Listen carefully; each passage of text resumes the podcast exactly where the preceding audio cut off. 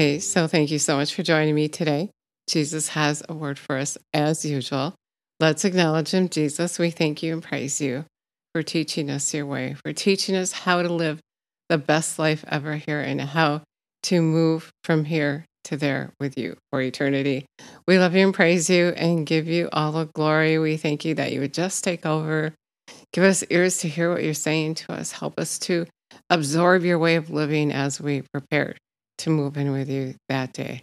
Help us to absorb the things that you're saying, to have understanding and revelation knowledge of what you're saying to us. We give you all the glory. You're so good in your name.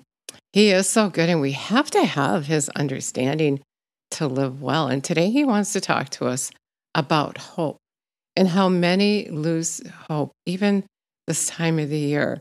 We're expecting things to happen, maybe, and they haven't happened yet.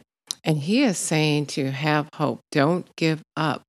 Proverbs 13:12, hope deferred makes the heart sick, but when the desire is fulfilled, it is a tree of life. And that happens when that desire is fulfilled, when God does that thing, and he does that thing because you have hope. Then you are that tree of life. Excitement sets in. Everything is awesome, and you've heard God, and God did that thing. It's assurance that he loves you and assurance that he's working on your behalf. I love it when the thing that I'm hoping for actually finally happens. And sometimes it just seems to take so long. God is saying today to keep believing, have hope. Don't go into that place of thinking it's not going to happen, because he is faithful to his word. And that brings us right into getting faith. Because if you don't have faith, how are you going to have hope? So I want to read to you Hebrews 11:1. Now faith is assurance, the confirmation, the title deed of the things that we hope for. So faith is the thing that you need to have hope. And if we're being the proof of things we don't see and the conviction of their reality, the thing you haven't seen yet, the thing you're hoping for takes faith. That's what Hebrews is saying. And then the end of that sentence is faith, perceiving as real fact what is not revealed to your senses. So your senses aren't feeling it, and that sometimes causes you to lose hope. And so the answer is to get faith. Faith comes by hearing the word of God.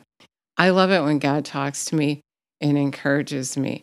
My hope then is renewed, and my faith in him is renewed. And then when the thing happens, because you had faith, it's impossible to please God without faith, because he can't do anything if we don't have faith. He can't make that promise come to pass if we don't have faith. So it's our part to have faith.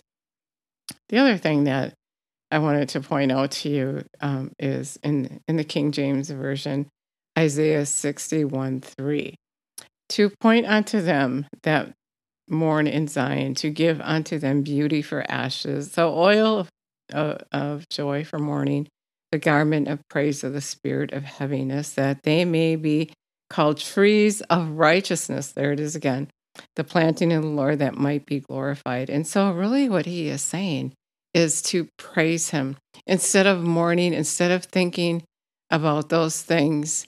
As a man thinks, so is he. The word of God tells us, the word tells us, take captive every thought. We know Satan is out to kill, steal, and destroy, and he comes into your thought life. He tries to get you to mourn as if it's not going to happen, to give up that hope. And that's why you have to pay attention to the word, and the word is going to bring you faith.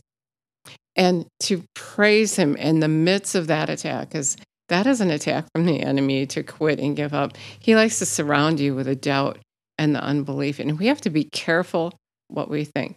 The word of God tells us to think on these things, whatever is good, whatever is lovely, whatever is that good report, whatever is beautiful, think on that, whatever is lovely.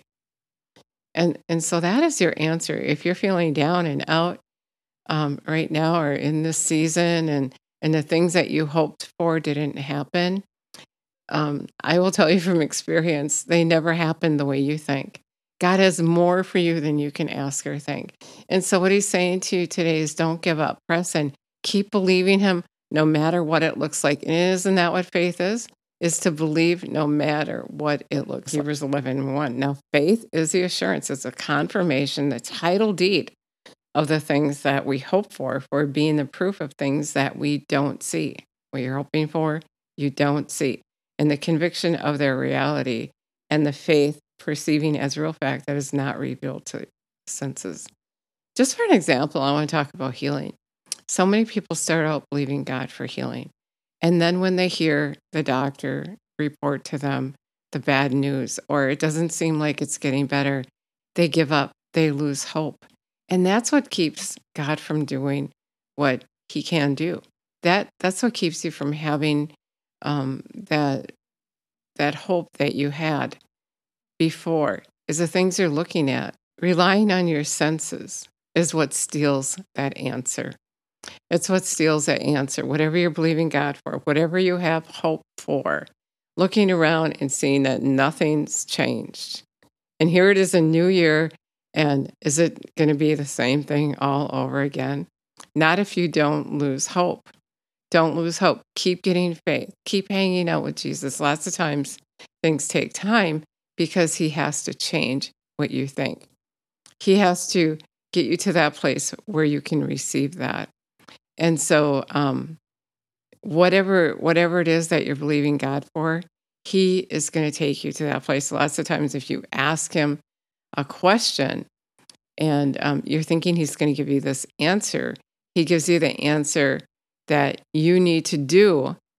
Lots of times we have to do something to get to that place so you can get that thing that you're hoping for. And, you know, people often wonder as well, am I hoping too much? Am I expecting too much? Is it God's will? And, you know, I just want to tell you that the things that are in your heart, those good things, I believe he puts them in there. And besides that, if it's good, it's God. If it's something good, then it is God, and don't lose hope. And it is his desire. In fact, the word says he gives you the desires of your heart.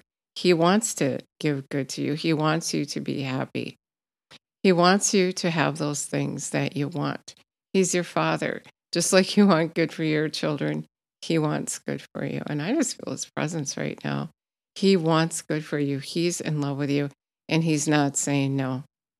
He's saying, if you believe me and you let me work out the details, you can have that thing that you're hoping for. I just feel him talking to me right now.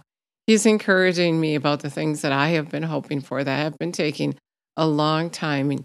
And that's the thing about hanging out with God and being with God. He's always talking to you about things to come. He's always encouraging you. And if you start meditating on what is, you kind of block him out of the picture where you just don't even hear him anymore. And you start wondering, where did you go? How come you're not talking to me anymore? And it's because you've lost hope, because you've disconnected with him and you started connecting with what is, not what is to come, not calling those things to be not as though they were, not having faith in him. And that disconnects you from him, from his thoughts, from what he's saying to you. He is always going to try to get through to you.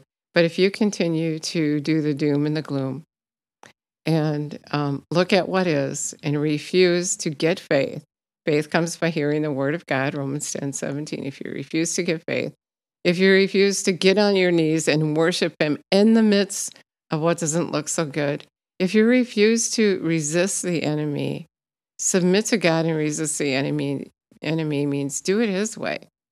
Praise him even though it doesn't feel like you, even though you don't feel like you want to. And I will guarantee you that when you're done praising him and you're done calling those things to be not as though they were, and you're done believing and you're pressing in and believing him anyway, even though it doesn't look like anything is going to happen, even though the enemy's lying in your ear, you will get up from that place and you will be excited and you will be happy. It's all in your mind. So get it in your mind. Get that right thing in your mind. Change your mind.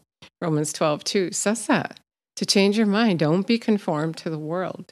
Don't be conformed to what is, but change your thinking to be as his, conform to his way of thinking. And then it says, you will prove for yourself his will is good and perfect. Let me read that to you. Romans 12:2 in the Amplified Bible says, do not be conformed to this world, this age, fashioned after and adapted to its external, superficial customs, but be transformed, changed by the entire renewal of your mind, by its new ideals and its new attitude, so that you may prove for yourself that is the good and acceptable, what is the good and acceptable, perfect will of God, even the thing which is good and acceptable and perfect in his sight for you.